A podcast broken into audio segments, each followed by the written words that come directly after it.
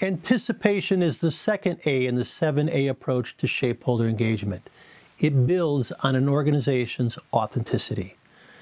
Being able to expect the unexpected is essential in today's digital communications universe, which has shrunk the time gaps that used to exist between proactive response and damage control.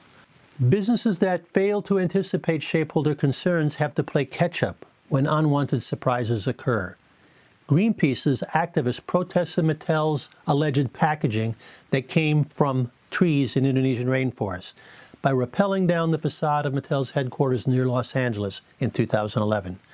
They unfurled a banner with a picture of a Ken doll that read, Barbie, it's over.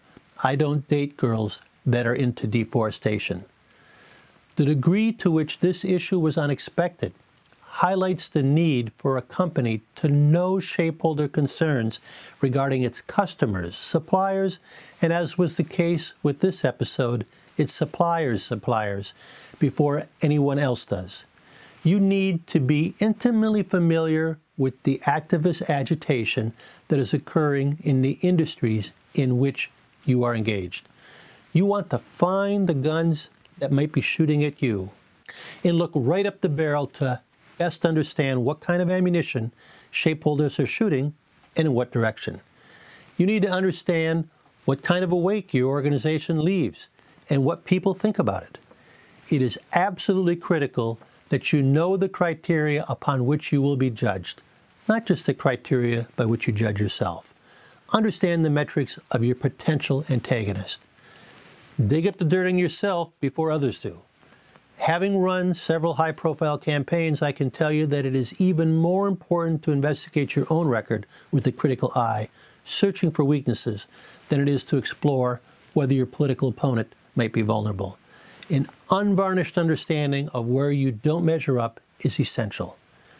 Your goal should be an exhaustive list of the possibilities that could come your way so you can truly prepare your defenses or go on the attack if necessary. Many college political science and environmental studies programs teach their students how to go on offense against business. Yet businesses are generally ill prepared to play defense against these attacks, much less understand how you and your company go on offense. Most businesses have a positive story to tell. If you don't, get one. If businesses are not constantly on offense, engaging shapeholders, they will most certainly eventually be on defense. Nike is an example of how not engaging the non market can cause you to enrage society. While succeeding in the market, it woke up one morning to find itself being painted as Exhibit A of those who exploit child labor.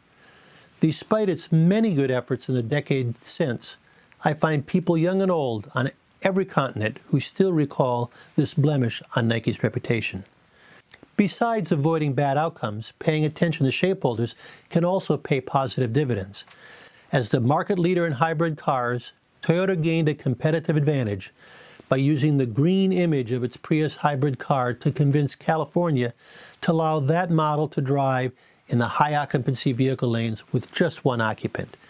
This helped advance California's goal for a more environmental friendly transportation system but clearly benefited Prius sales in a state known for heavy traffic. Additionally, Toyota was able to use California's decision to convince other states to enact the same policy on their roads. To be clear, Nike's stumble and Toyota's boon were not a result of market activities, but a result of the relationship with non market forces, with shapeholders. Whether you engage to avoid enraging or to enrich by extending your competitive advantage. Engaging shapeholders is vital to success for any business in a political age. Anticipating both potential pitfalls and opportunities is a necessity to effective shapeholder engagement. Doing so requires developing 360 degree vision, the topic of our next segment.